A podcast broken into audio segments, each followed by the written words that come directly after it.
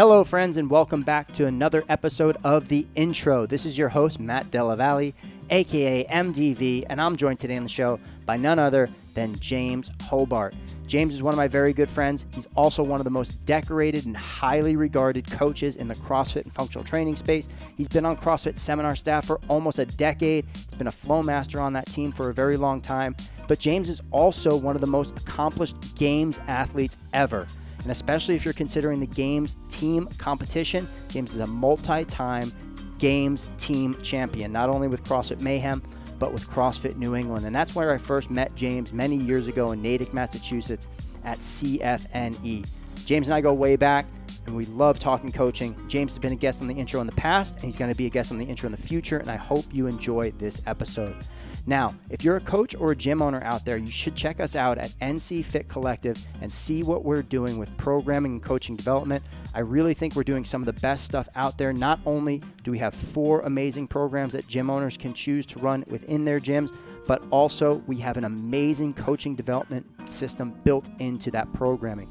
Every single day, we deliver really detailed session plans and coach videos to help your trainers not only go out there and deliver a great class in the moment, but get out there and continue their education and really become amazing trainers. So please check us out at The Collective. I talk a lot about coaching on my social media at MDV_FIT is where you can find me on Instagram. Give me a follow there. And without further ado, let's learn a thing or two from James Hobart. So grab a notebook, grab a chair, and let's go.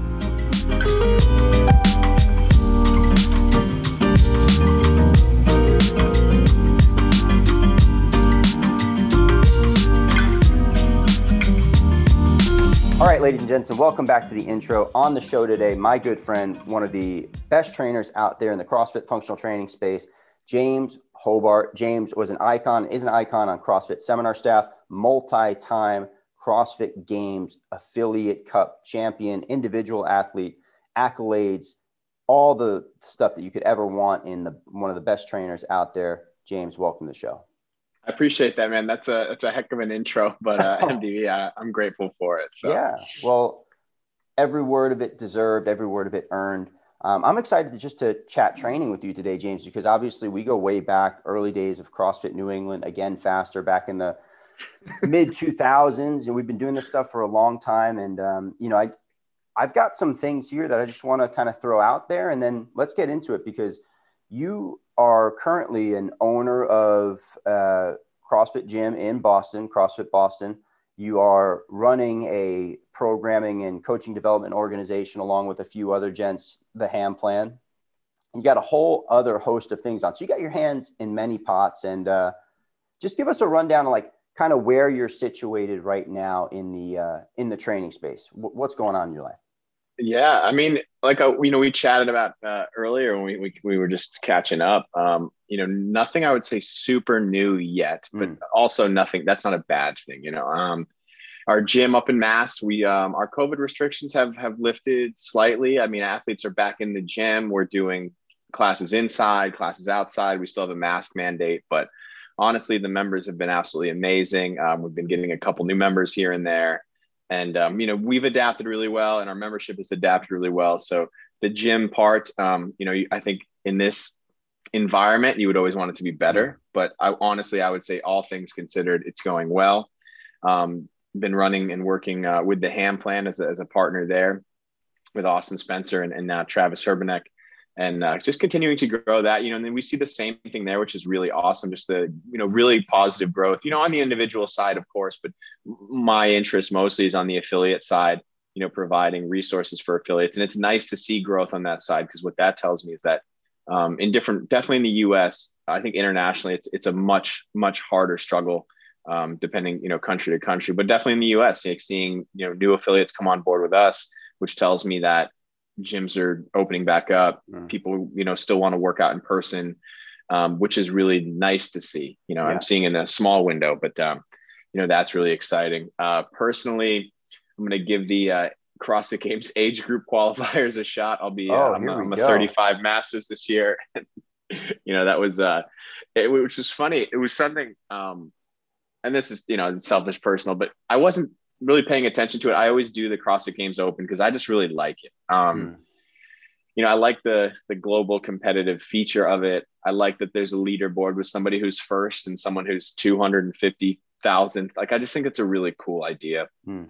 And, but I would, you know, I do it every year, and I'm, you know, I probably always will, you know, regardless of where my fitness is at. And this year, my fitness is probably the, you know, in my terms, you know, the not the best it's ever been. Mm. So I was kind of just put in scores and, you know, finished the first and second workout. And my Cassandra, my wife, her sister, and her mom reached out to me and said, "Hey, congratulations, you're doing really well in the open." And I went and tracked myself on the worldwide leader board. And, you know, my score was lower than it has been in previous years. And I was like, well, yeah, I said, you know, relatively, yeah, I'm doing pretty good, but I was like, for what I want to do, I'm not doing that great. And then they said, you know, I told them, I said, well, thanks anyway. And then they said, no, on your age group. And that didn't even occur to me that I was in the Masters this year.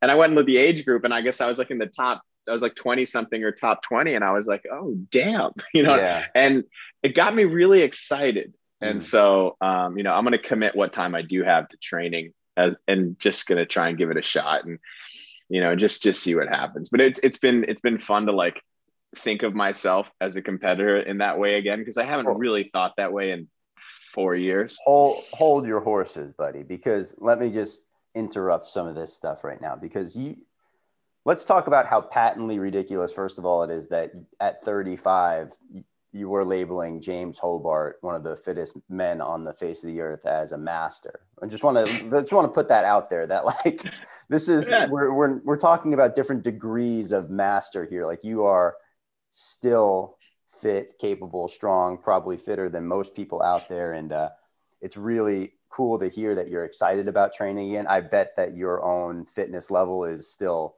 astronomically higher than most people out there. And I don't know about that. But you always compare yourself to yourself, right? And that's true. And but it's a good lesson, and because there are definitely ways I'm like, yeah, you're right, I'm not as fit as the other guy was. But there are a lot of ways where I think I am better now. And I do like that. And like I said, it's been super fun training a little bit more. Well, can I ask you what happens? James? Yeah. So this is an interesting place to start, because we're talking about, you know, your life has changed over the past 3-4 years in many ways, you know, professionally, personally. You rewind 3 or 4 years ago, and, you know, now you're down in Cookeville, Tennessee, and you're working out for essentially a living. You were training as a professional athlete to compete in the CrossFit Games. And then you kind of fast forward 4 years, and you're probably working out on a more modest schedule. You got other things that you need to do and say and be. And what do you feel like the major differences there between 4 years ago, James, and now James are, aside from the physical, you know, hey, I'm stopped training a little bit, but like, do you think that you've gained or you've lost things in those 4 years? You know, it's like specific things, you know, like objective things. Like, I don't think my one rep max squats, I know my one rep max squat snatch isn't as great. Mm. You know, like that kind of stuff has definitely changed. But, you know, I feel like, and it's been a conscious decision. And I know we've chatted about this before, but I do feel like other areas of my life are fuller. There's more going on in there. I mean, I was wholly committed to competing, and like you said, training for it as a full-time job. And now it's, you know, I've bought and owned multiple small businesses. You know, I got married, you know, just investigated different areas of my own personal life, focused on different areas. You know, like I eat better than I ever have, which is a crazy thing to think about. Like, I never really cared about nutrition when I was training. I mean, I did to the extent from a fuel perspective, but as far as a quality perspective, you know, I've taken deeper dives into, and I don't love this term, because I think you hear this term and because it's jargony and everybody's eyes glaze over, another fitness person talking about wholesome living, you know. And I think I have a more holistic approach though to my life, and that's because like I pay more attention to like what I'm eating, how I'm sleeping, you know what other things am I doing that impact my overall physical, mental, emotional health. Mm-hmm. And you know, I've given myself more time to pay attention to those things, and that's definitely been the change. And well, that's super interesting in and of itself, because like if you just if you just wrote down on paper, hey, I have this guy who trains X number of hours per day. It's his main pursuit. You just wrote down facts, and then you wrote down facts on another sheet of paper. Hey, you have this other guy who owns multiple businesses. He trains, but he only trains like 1 hour a day. He's got a wife. He's got blah, blah, blah. If you just put those two things down on paper next to one another and you said, hey, which guy pays better attention to his sleep, his nutrition, his quality of life in order to maximize performance? 10 out of 10 people would be like, oh, this dude over here, the fitness guy, professional athlete. Like, what? Explain that to me, because that's kind of like a paradox. What, like, what's going on there? Yeah, I think that the game training for me, and it's like, I think I could have been better if I paid attention to some of those things, but I think it's kind of like this dog with a bone mentality. You know, it's like you have this super singular goal, and you know, you can just drive one resource to that goal. And it was easy to be really good at that goal, even if I wasn't, you know, even if all the little 1% things weren't as tied up into it.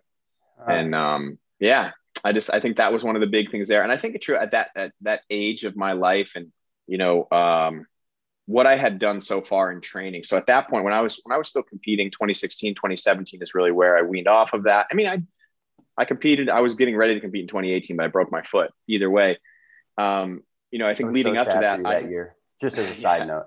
Yeah. It was a good learning experience for me, you know, but I appreciate that. I was sad for me too, but I also led to some really cool things. Yeah.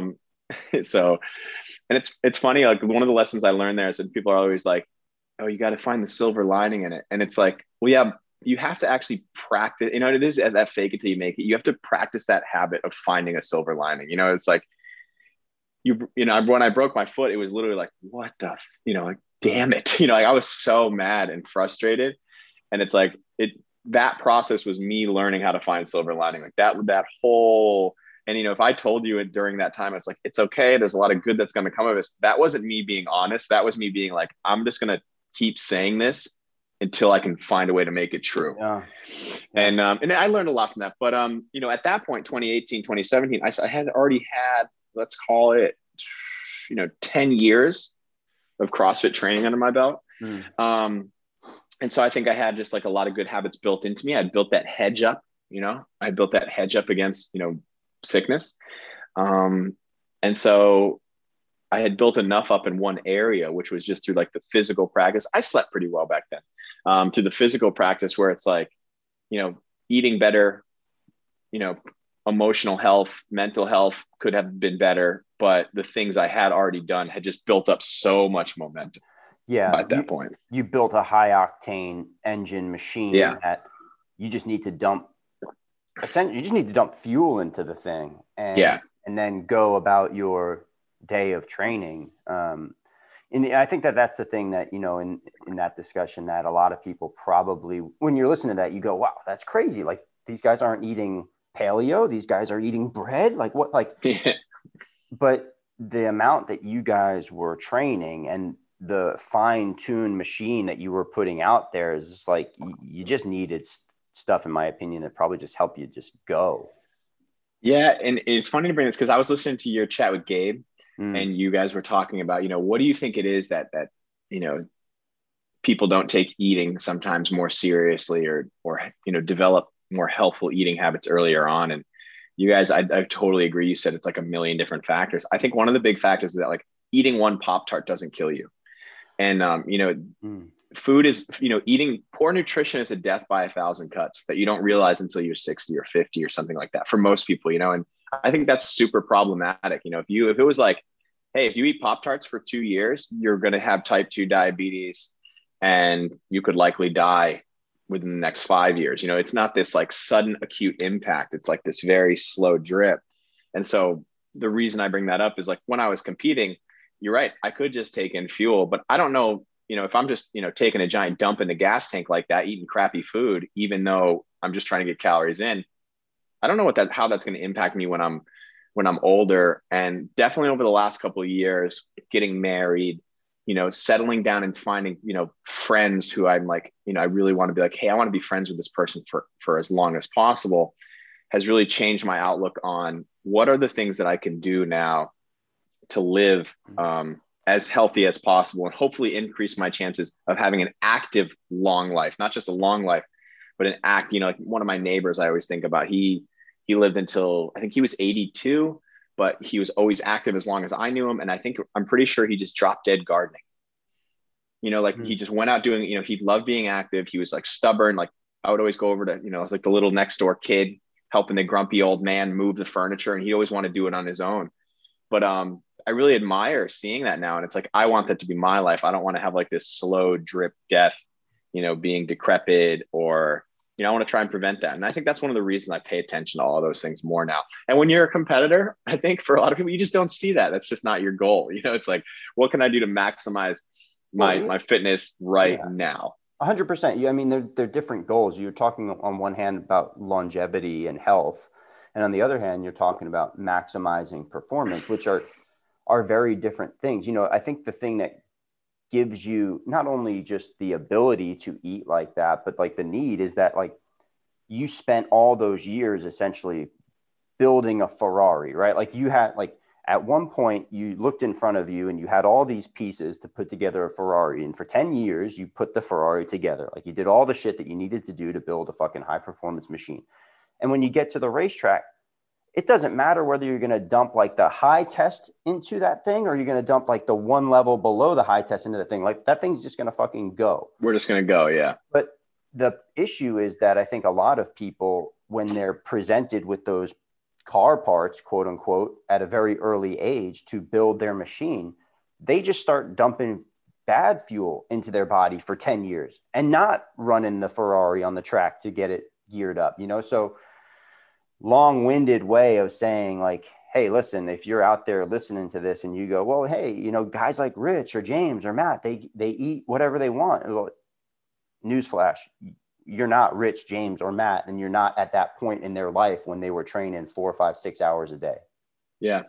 And I honestly, I look back on some of that stuff and, you know, there are some things I'm like, I wish I had done X, Y, and Z, you know, and it's like, I think I could have squeezed out a little bit more if I had done this better and this better and this better. Maybe, you know, not.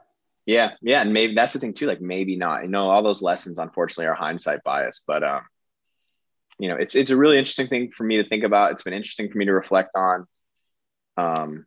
So I know, and I like the tools that I have now. So, you know, circling back, long story short, I'm going to try the age group qualifier. I'm going to try scare quotes, the age group qualifiers. I get pretty crazy when I compete. So, you know, I think I'm working a seminar that weekend, so we'll squeeze it in and make it happen. But I am taking those a little bit more seriously than I expected, because originally I didn't even expect to be a Masters, but I am one. And I was always one of those guys, you know, and again, I think, you know, just in a big philosophical sense, you gotta know what you stand for. But I also think it's like life.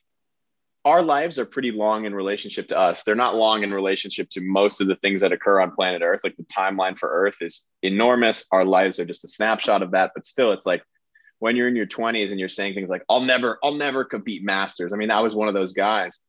And now I'm like, and I know a lot of the guys who are, you know, really active, the guys over at the Masters Fitness Collective, and the Masters community is so cool.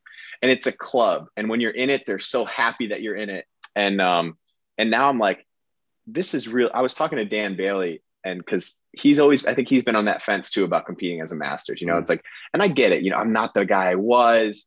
I don't want to put myself out there in front of people and show them that I am less, you know, than the athlete I thought I was when I was in my 20s or whatever. But at the same time, I was like, you're right. You're not that person, but why would you want to be the same person you were 5 years ago? For whatever reason.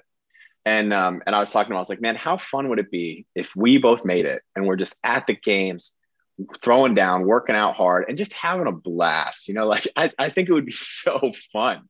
Yeah. I mean, that would probably be so fun for you guys. And then every other fucking master who's out there is going to be like, who the fuck let these guys in? Like, why is James Hobart and Dan Bentley out here working out next to me? Did they get the arena wrong? Are they supposed to be out there? There's some fit guys. I mean, Kyle Kasterbauer in there is tearing it up. Yeah, of course, man. Yeah, there's some fit guys, but yeah, I think you gotta. It's hard when you throw down those like, I'll never do. You know, it's when I say things, and then there are definitely some things where you draw a line in the sand, but you know, something like that. Well, this is interesting. It's funny. it's interesting because, you know, guys like you who had such successful Hall of Fame types of CrossFit Games careers, you know, Dan Bailey is another guy, like he, inarguable, if there was a Hall of Fame for CrossFit, that he would be a first-time inductee, right? Like the shelf life that you guys can have after pinnacle performance, like if you're talking pinnacle performance, it probably, the window for that probably isn't super long, you know, let's say max it's 10 years, right? Or maybe a little lower, pinnacle performance. But once you get over that hump, you get to the other side, you might not be at your 100% pinnacle, but maybe you're at your 90, and that's still like crazy fit. Yeah. Like, you're not going to go out there. It's not like putting a fighter into the ring who has reached his peak and is now on the decline, and it's going to be embarrassing. Like, you guys have another 15, 20 years of working out at an incredibly high level. Yeah. Yeah. I agree with that. And I definitely, it took me a while to get to realizing that. It's one of the reasons I'm really bummed Fraser retired, but yeah, I respect. I mean, he retired, I mean, for all intents and purposes, to go and do the things that all other normal human beings do, like enjoy life, right? Yeah. Yeah. I think so. You know, that's the vibe I get. And, you know, I not that it matters, but I can respect his decision. But, you know, I definitely think he's a guy that could still show up at, and I think if you are someone who's competed as well as he's had, you don't ever want to show up at 90%. You know, you always want to be 110% of yourself, but it'd be cool to still watch him show up at 90% and crush people. Yeah. I like that kind of stuff.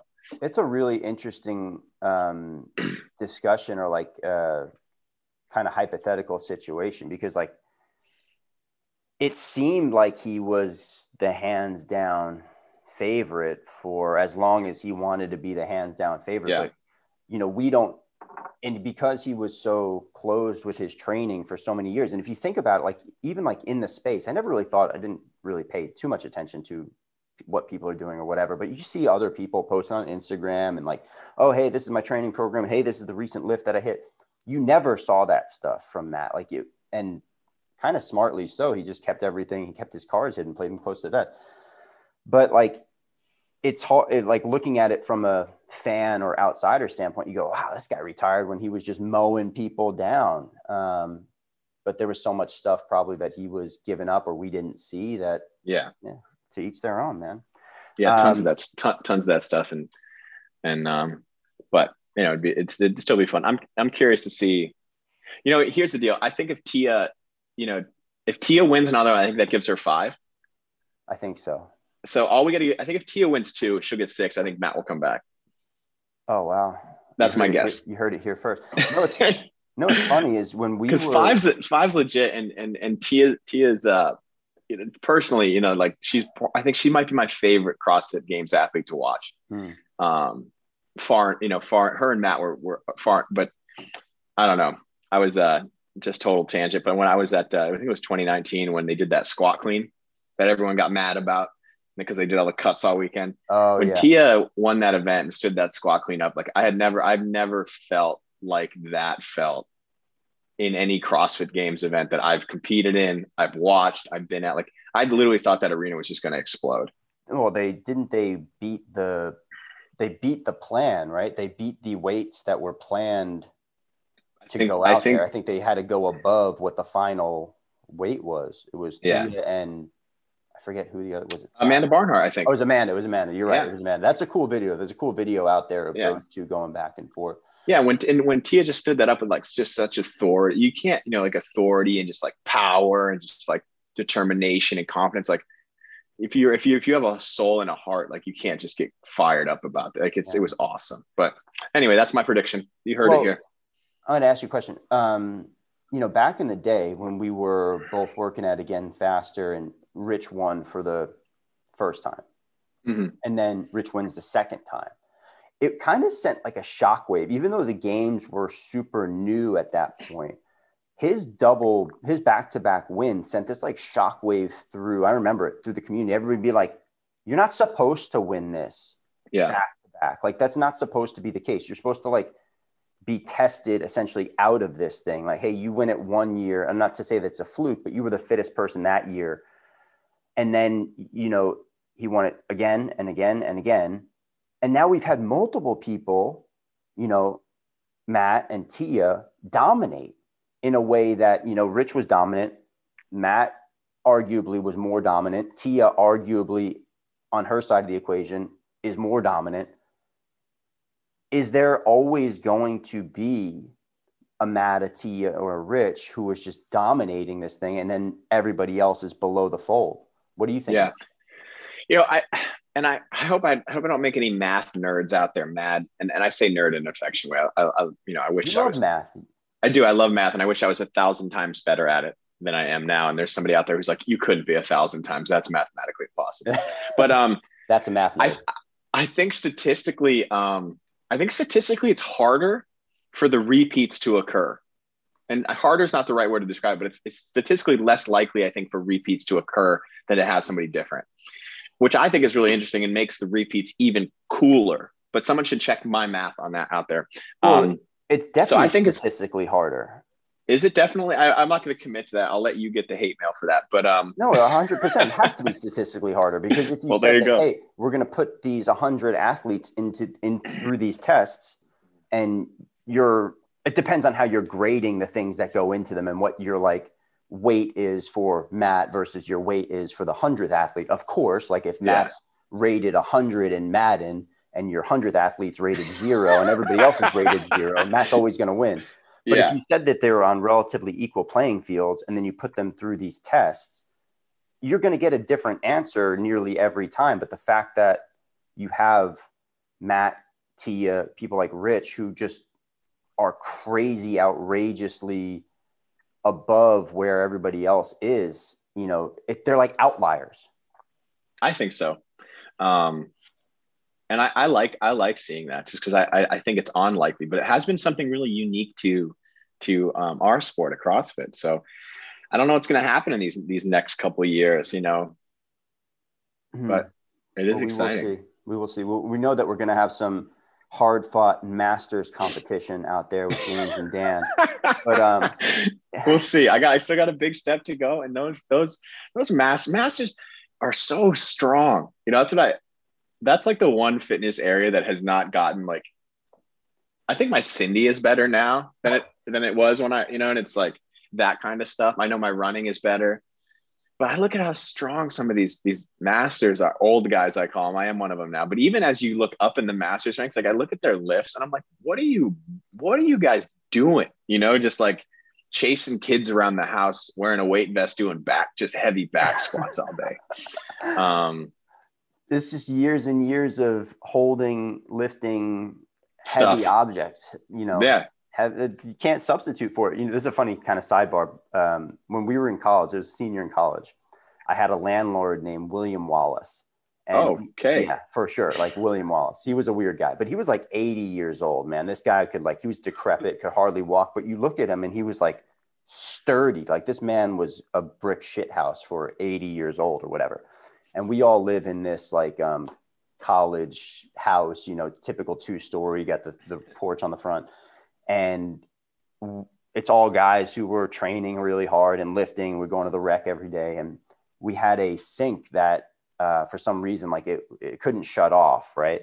And we had to call the landlord. We called William Wallace, and he's all aggravated. He had to come by. So he walks into the house. He like hobbles to the bathroom. Like we've tried everything. We had wrenches. We had our hands. Like we're just trying to shut this thing off. It's flooding. William Wallace comes in and he like is growling or snarling, makes a remark. And this guy just fucking twists the thing with his gnarled hand and just turns the metal and the steel, and everybody in the bathroom's like, holy crap. Like no substitute for William Wallace type of strength. Like this guy exactly just sink apart. Exactly. Yeah, man. Hey, I want to ask the chrome off of it. Yeah. He ridiculously strong. We're talking about this whole like staying in shape, being in shape. And, you know, obviously we're talking about a level of being in shape, which is astronomically high when you're talking about elite CrossFit Games performance. But I'm interested in your thoughts. And, you know, I recently entertained a discussion about this on our Facebook page for the NC Fit Collective. What are your thoughts on coaches who are let's just call them kind of classically out of shape. And I'm not trying, I don't want to throw anybody under the bus when I'm saying this, but let's think about a coach who might be out of shape for whatever reason, that, you know, they are not progressing forward, or they're just in a place right now, which is not great health and fitness wise. And I just want to start there. I don't want to put any assumptions into anybody's mind about X, Y, or Z. I just want to talk a little bit about this idea of coaches and being in or out of shape. Yeah. No, man, you know, I know we had kind of thought about this, you know, before rolling on here. And I have a pretty strong feeling about this, I think. And you know, personally, I've gone through ups and downs of this on both, you know, my seminar staff career, being an affiliate. And recently, you know, I met a young lady, and she was told by coach, you know, a different gym she had worked at. She was told by, I think, the head coaches there, the owners there, that they didn't want her to be a coach because she didn't look a certain way. Mm. You know, because of her athletic ability or because of her weight. And like, this like threw me into a maniacal rage, because I think that's such it's just a slippery and dangerous slope. And I don't need to go into all the reasons why it is for someone to have that attitude. But, you know, for me, it's just honest, consistent effort and participation in the program. Mm.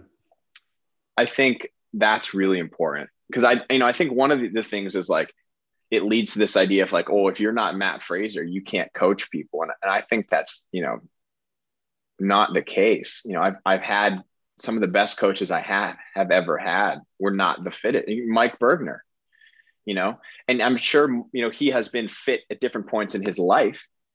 And he still is, you know, considering his age, but, you know, it's like when he was teaching me to lift, he couldn't lift what I was lifting. Mm. But he had an immense impact on my coaching style, on my athletic performance. Yeah. He was what I would call a great, you know, like he was how I carried myself outside of the gym. He was a great coach. Mm. And so, you know, like that attitude of like, well, if you weigh too much, if you're not strong enough, if you can't do a muscle up, you can't be a coach. I think that's a really, really dangerous slippery slope, because I was, you know, I couldn't do a muscle up. I was a bad mover when I first started CrossFit.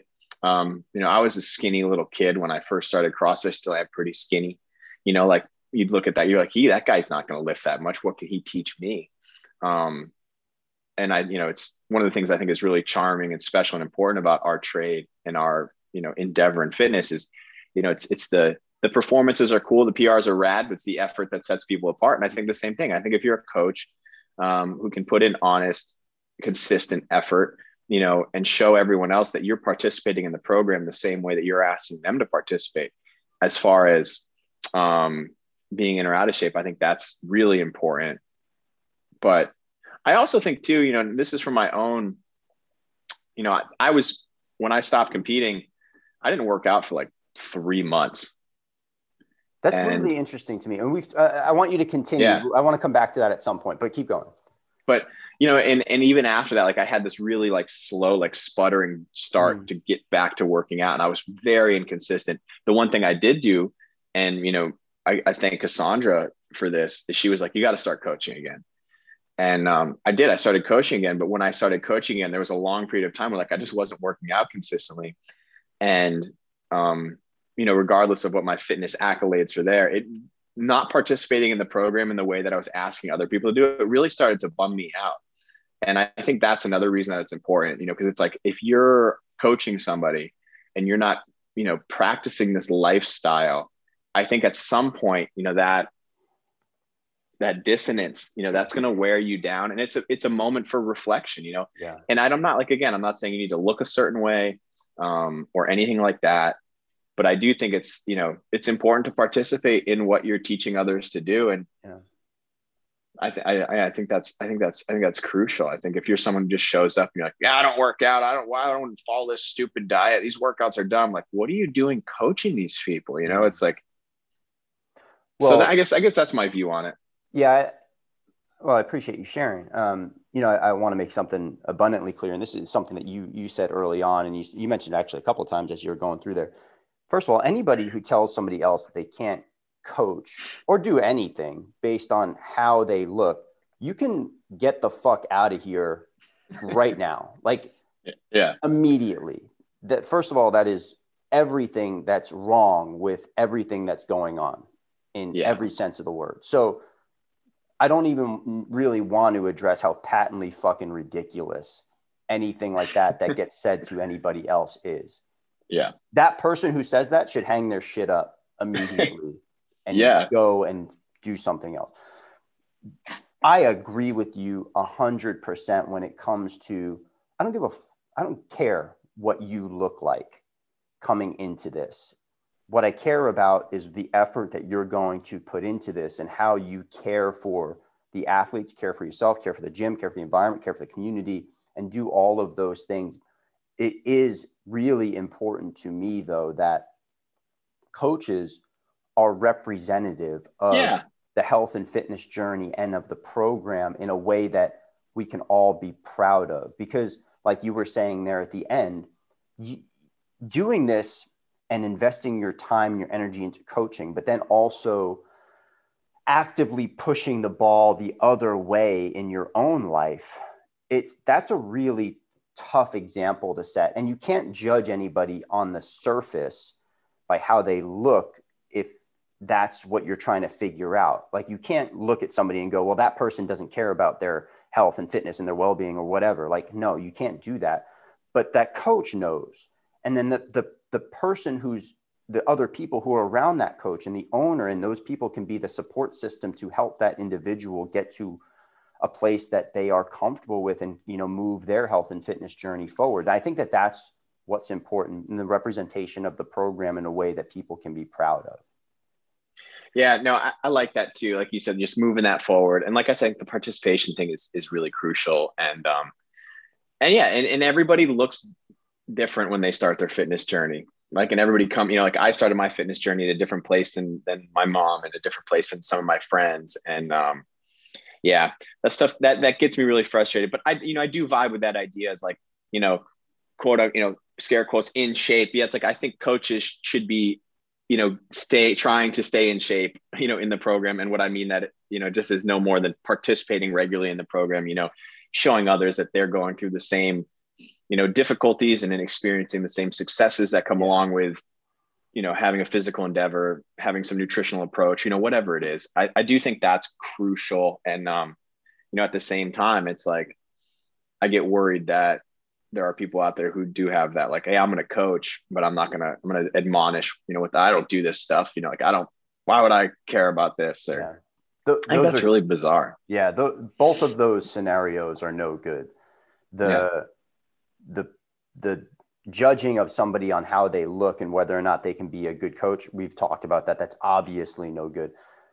No matter what the fuck you look like, it's the agnostic of what you look like. If you are someone who's coaching out there and you're actively talking against fitness or health or proper nutrition or whatever, like, that's also bad. I'm not going to say equally as bad, but it's also bad. Like, you shouldn't be doing that either. You know, it's an interesting one for me because there's a lot of emotion that gets wrapped up in this. And, you know, this is a topic that, you know, I think right now with all the stuff that's going on in our greater world and looking at the importance of health and fitness and nutrition and making sure that we are personally fortified against things that might happen that we can't control. I do think it's particularly important that coaches remain a beacon of health and fitness and showing people the light. And, you know, that can look and take many forms. But I do want to underscore that because I do think that I posted something the other day about coaches out there maybe not taking their role as seriously as they might be able to or could do. And, you know, just being a coach is so much more than that. And I think that, you know, living and being the inspiration for other people it's tremendously meaningful. Yeah. No, we've talked about this a lot, you know, and it's, and you know, as I tell people, you know, recently, it's like, it's just like, we have a compassion and empathy deficit in the world right now, you know, and it's just being exemplified for various reasons and highlighted and exacerbated. That's what I'm looking for various reasons. And, you know, I think if you're a coach who says, I'm just a coach, I think you have a compassion and empathy deficit for yourself. You know, it's, and that stuff, and it bums me out too, just because I've put a lot of personal time into my own coaching career. So maybe it's a selfish approach to say to someone who says, I'm just a coach. I'm like, no, don't look at it that way. But like you said, that being said, I think everything gets better when you take yourself seriously enough, you know, you have that idea, you recognize your own impact with humility, right? It's like, no, you know, it's like, if you're coaching in a gym regularly, you probably have a really big impact on people's day on a regular basis. And that's probably really important to them. Now you can't assume that you are the most important part of their day or that you can fix all of their problems in that hour. But if they keep showing up, you know, there is something that you're doing or helping provide them or guiding them through or coaching them through that's really important to them. And so it's like, you are a coach, but you're not just a coach. You do a lot more. And also I think that, and we've talked about this a lot, when you take that attitude of I'm just a coach, you have now put a ceiling on your personal, professional development. And that's a bummer. Cause the people who I've been coached at by, who are the best coaches I've ever had, I look at all of their skill set and the magnitude of how those skills are represented. And I'm like, wow, there are so many things you do incredibly well that probably took a lifetime to build. And you don't get to that point if you sit there and you're like, I'm just a coach, you know? And it's like, it's a bummer. Cause I think it's more restrictive on yourself for sure, rather, you know, than anything else. Yeah. But I know. Yeah. No, I think that's a great point. I think it's devaluing the profession. It's devaluing your own worth within the profession. It's devaluing the time that people and money that people are spending with you to be in the gym with you 3-4 times a week. You know, if you just look at it from a math perspective, I am not a math nerd. I was terrible at math, but this is simple math. I can do this one. If you're coaching somebody at 3 times a week for an hour every week, you by a country mile are the most important health and fitness influencer in their life. There's nobody else who gets time with them like that, like you do. Yeah. And that's really, really critical. Yeah. You might even see somebody more than they see their friends. You know, I think that's my uncle always said to me, my granduncle, he would say there's an art to everything. And I think this came up once when I was like taking out the trash at his house and I didn't do it. He was a really interesting guy, but there's an art to everything. And I was like taking out the trash and I was just kind of being sloppy with it. And I just, you know, threw it outside and I was like, who cares? It's just trash. And, you know, and he told me that.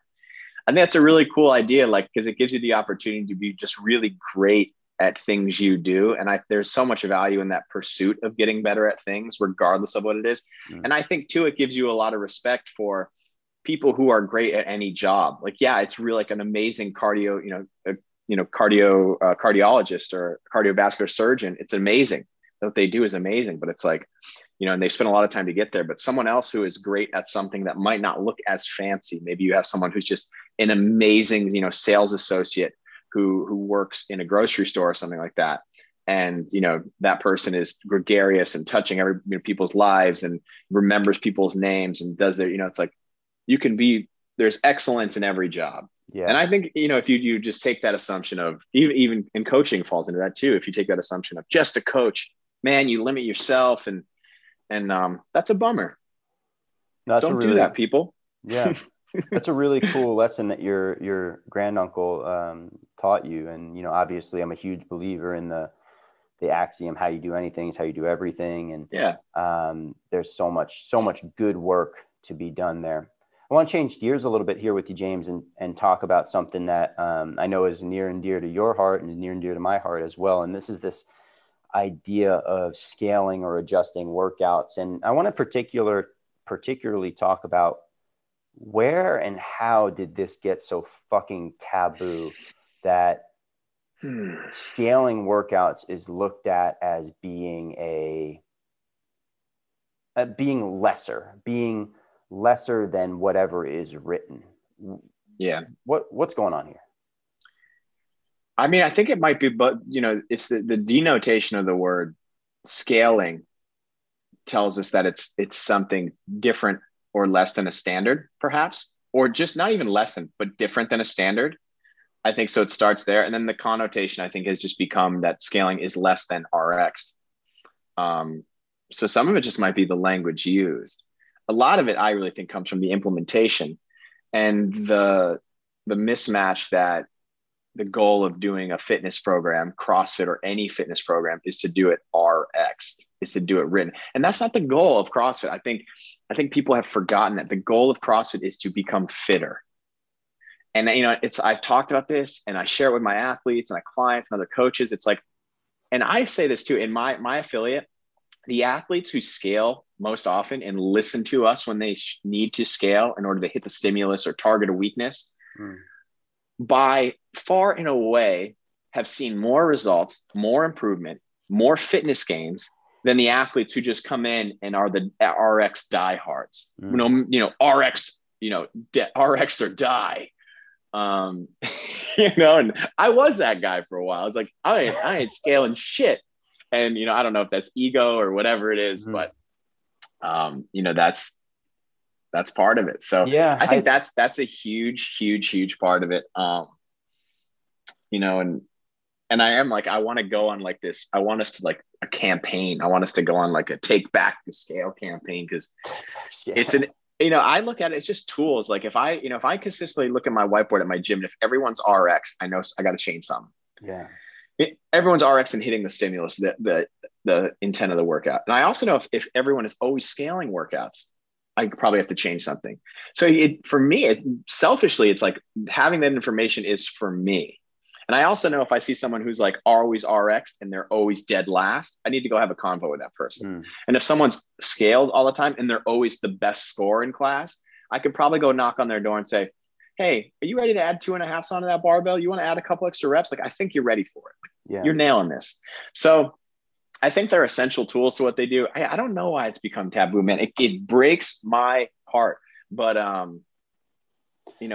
also think they're really useful tools for our program. So I'm not willing to be like, and I know people are like, well, let's just change what we call them. And I'm like, okay, we can try that for a while. But I think the same problem will still persist. Unless the coach does something about it, Yeah, no, I know. So I agree with you that there's the denotation, which is, this is an old trick I learned, I think from my mom.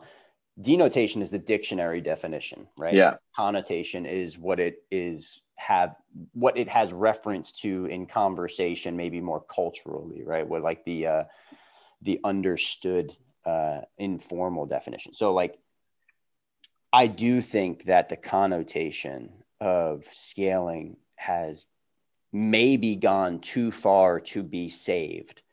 Where, I think for so many years, a lot of people, and, maybe you and I, when we were younger, coaches or athletes participated in some of this stuff. And, I'm not pointing the blame at other people, but I do think that maybe you rewind the clock 10 years ago or whatever, and you start looking at some of the language that is used around going RX and the need to go RX and the ego that's driven behind this desire to go RX. Yeah. And, if I'm not going RX, it's not the workout. I think that kind of stuff over the course of many years probably built up this taboo about adjusting workouts to make them appropriate for the person who's doing it. And that's really all that we're talking about when we're talking about scaling. We're just talking about taking text that's on paper or on a screen and making changes to that to make it appropriate for the person who is doing the workout. And, this is not something that's black and white for me, where it's like always adjust or always do the workout as written. There's gray in this conversation, and there's conversation that needs to be happening between the athlete and the coach about, hey, these are the reasons why we might adjust this workout. These are the reasons why you might be able to get after this workout as prescribed. These are the reasons why on today's workout, even though it might look like you need to adjust this one, I actually want you to try it as prescribed, and we're going to do X, Y, or Z towards the end of the workout, or a specific cap or whatever. Like, there's a lot of nuance in this, but, you know, I think the main point of this topic is that it's insane that adjusting workouts is looked at as being lesser. Yeah. It's definitely something we got to work against. Yeah. And I'm probably guilty of that too. Like, I know when I came in, I was like that. I was that guy. I was like, I'm always going to do RX. Because that's the tough thing to do. That's what we should do. And, but, you know, I've definitely learned. And one of the things I try and do at my gym is, like, you know, it kills me, the people, the scale uppers, the RX plussers. Come on, guys. That's scaling. And it doesn't, that's the thing is, like, so if I do a workout at my gym, for example, like, I don't do a ton of kipping handstand pushups anymore. I'll do more, like, if they're kipping in a workout, like, I'll usually, you know, I'll do them sometimes, but I'll usually put in strict. And if I do strict handstand pushups in a kipping handstand pushup workout, I go up on the board and I don't write RX, I write scale. You know, like, that's because I scaled the, I changed it from what was written. And that, you know, that's the, I think that's the most and the least that the tool does. It just gives you that, that education of, you know, did you do it different than what was written on the board? You know, it's like, if it's 5K run and I decide to do a 5K row, well, I scaled the workout, you know, and for whatever reason. But I think it's important for coaches to lead from the front in that way. And, you know, it's like, it's funny, because, like, if you have somebody who's doing RX plus, you know, like, that just is, that's a scale. It's just a scale in a different direction, but no one would ever, they just want that badge of, like, yeah, I did it. There's no negative connotation there. Yeah. Yeah. No negative connotation, which I get. Like, you want to have that feeling of accomplishment and achievement, but I think as coaches, we can deliver that to our athletes in the way we speak to them about what just happened in the workout, rather than just with a, you know, a written signifier of what's going on the board. So, yeah, no, dude, I like this conversation a lot. And, you know, I appreciate every time we're able to sit down and have an extended conversation on coaching and training. You know, one of the things that I do also want to make clear here is that I really do empathize with people who come into the gym every day for, whether it's weeks or months or years on end, and feel like they never get that win of, I did today's workout without adjusting it, without making some sort of alteration to it. And I do, it's on the coach to educate their members enough to understand, first of all, that adjusting the workout or scaling the workout, whatever terminology you want to use, we use adjusting at NC Fit. I don't like to use the word scaling anymore because of the connotation, neither here nor there on the language, but it's on the coach to educate the members, not just one time, but constantly about, hey, the reasons and the value of adjusting workouts is X, Y, and Z. And it's not bad. It's not taboo. It's not, this is just what we all do. I adjust workouts, right? That's one thing. I think the other thing is having the awareness of seeing somebody who is adjusting a lot of workouts on a regular basis and finding out how to give that person wins, whether or not, if they need wins, you have to figure out how to get them wins. If they're cool with the process and they're enjoying it and they're having fun, you can read it. You don't have to necessarily get in there and give them wins. You're probably already doing that already. But, like, you know, the people who get sluggish or their shoulders start to slump, or you start to see the look in their face, and then all of a sudden they're like, I got to adjust this workout again, man. Like that, yeah. You have to have empathy for that situation where give that person a win every now and again. And I think if you do have well-varied programming, you should have a handful of workouts throughout the year where, like, everyone can do them RX. And, you know, it doesn't always have to be something like, you know, AMRAP 7 burpees is a workout that everyone could do RX. I mean, there are plenty of other examples that aren't as simplistic as that one, but I do think that's an important thing too. Like, if your programming is just ass kicking beatdown after ass kicking beatdown, you know, it's like, what, you know, I don't think that's the goal either. So no, yeah, I mean, there's a ton on this one. You know, I feel pretty strongly about it.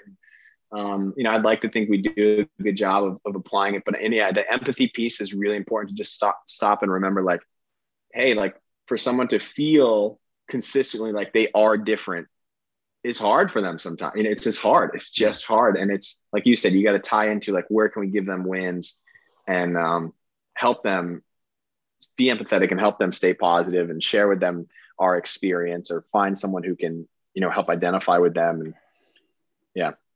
So yeah, the coaches out there who are, you know, saying that scaling is bad, get out of here. Get out of here. Let me ask you a question. You articulated the goal of CrossFit before in a way that you simplified it. You made it very simple. Obviously, there's the definition of what CrossFit is, and you and I have both. You said that definition many times in various capacities, but enlighten me a little bit more about what's the goal of doing these varied workouts, these intense workouts, these workouts that have functional movements in them. What's the goal? Well, I mean, honestly, I think the goal is just for a long, slow climb to the distant horizon of improved physical capacity, or maintaining as much physical capacity as you can for as long as you can. I mean, I really think that's what it is. And, I think as fitness coaches, or at least with CrossFit, one of the things I always liked about CrossFit is we know our role, in the sense that there are lots of different ways to improve somebody's life. Mm. There are lots of ways to make your life better. We are experts on using movement, functional movement, and different functional movements on a regular basis in order to achieve that. I mean, we have this awesome core belief that says, if you improve your physical capacity, regardless of how much over a long term, or you maintain as much physical capacity, no matter how much over a long term, you'll have a better quality of life. We believe that, we are invested in believing that. I agree to it. I don't think my life would be as great if I didn't have the physical capacity I did now. There are also other things in my life that if I didn't pay attention to, regardless of my physical capacity being great, when I was a competitor, this is a really good example, that could also bring my quality of life down, but that's one of the things I really like about CrossFit is, I believe that we really stay in our lane. And that's not to say that there aren't other tools a coach should develop and learn, other emotional, empathetic tools, nutrition tools, but the simplest tool we can start with, and what our charter really is like, hey, you improve your fitness, your work capacity.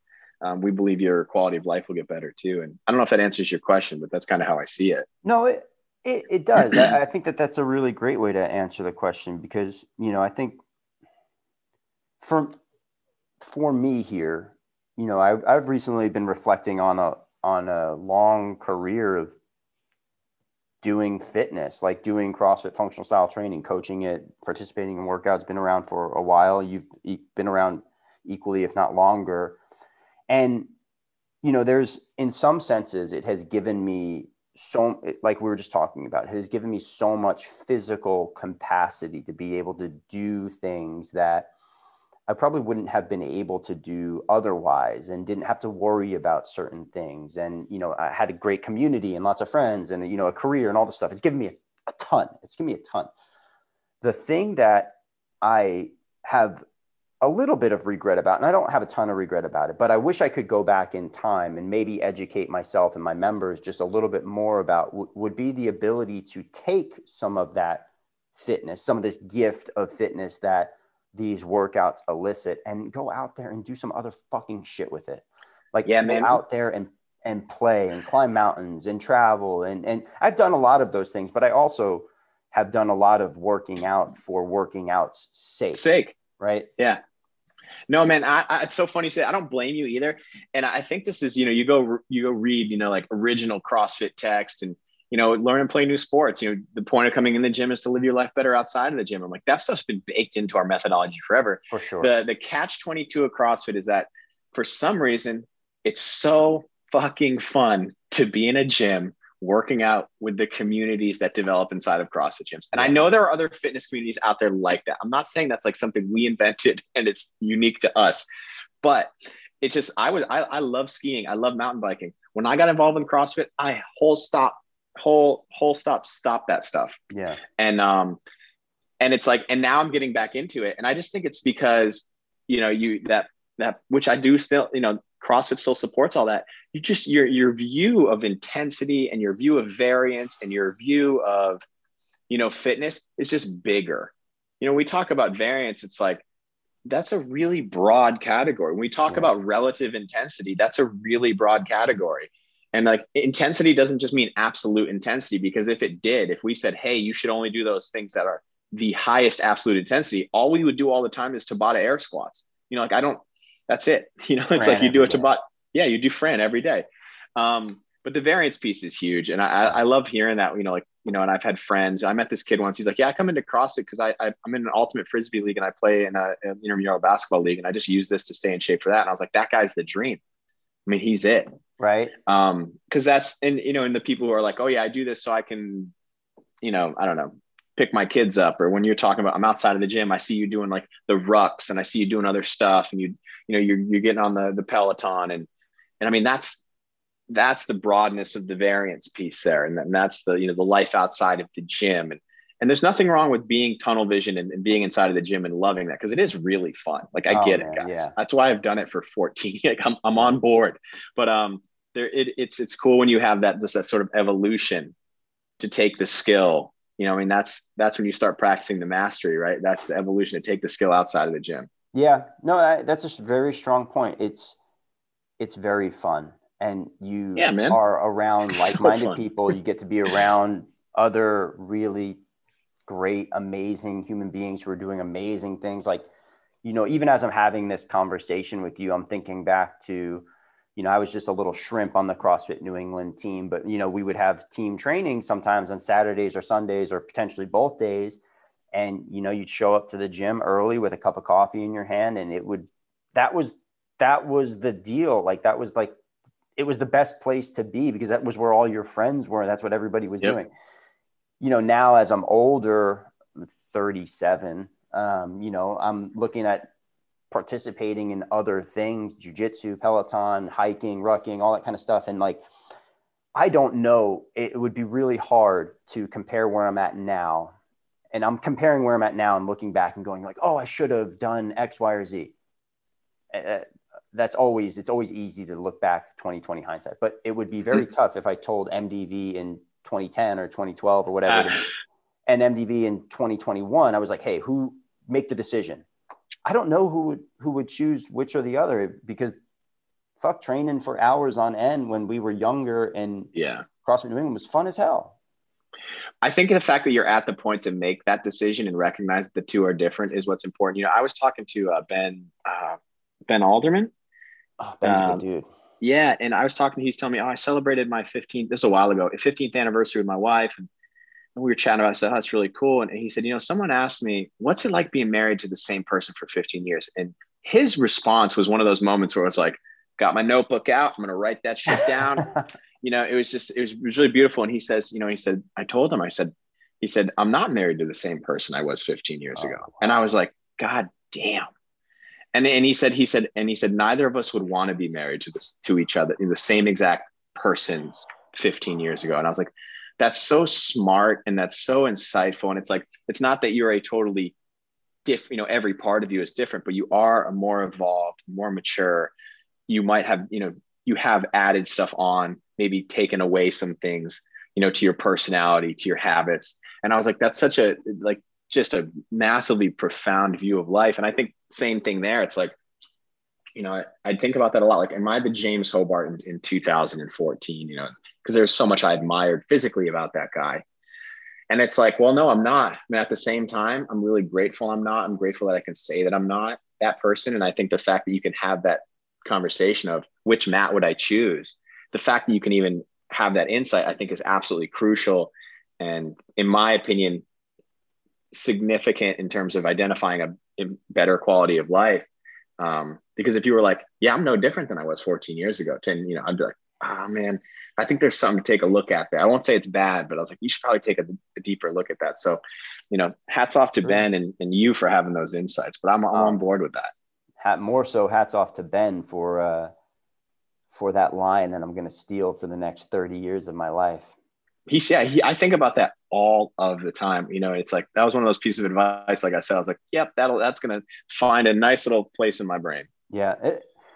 First of all, Ben Alderman is, not only is he an amazing human being, an amazing athlete, but like, isn't it just like blow your mind when somebody says something to you like that, where it's just like, I wasn't even thinking on that level. I didn't know I was capable of being there. Yeah, that was, and I won't forget, it was the 2019 games. We were sitting there, we were just watching events. We were out there in Madison at the turf field in the stands, just chatting. I'll never forget that. Hot sun was out. It was hot. And he said that, and I was like, whoa. Your brain just melted out of your ears. Yeah, and I don't want to get all like mystical about it, but it was like, this little spark of just intervention for a moment in our lives, but it was really cool. That is really cool. I think that's a good place to wrap things up here today, James. I got a couple of other things here on the list, but let's save them for another day and another conversation. I always love chatting, coaching, training, fitness with you, James. And any last words here before we sign off? No, man, super, super grateful. I know we didn't get to touch on everything you wanted to, so maybe that gets me an invite back. I always have an invite. And I like when we agree, but I'm waiting for us to have a good old fashioned little mental tug of war too, because I like that. But yeah, man, I always love talking to you, Matt. So thank you. Anytime, James. I would love to chat, and whether or not we have some nice memories of the CrossFit New England days past, or we're going to go toe to toe on some fit approaches to fitness and coaching. You're one of my favorites, James. You're an incredible coach. You're an inspiration to me, always will be. And I just appreciate you being in my life as a friend. So James Hobart, everybody, have a great day, James. Thank you, man. See ya.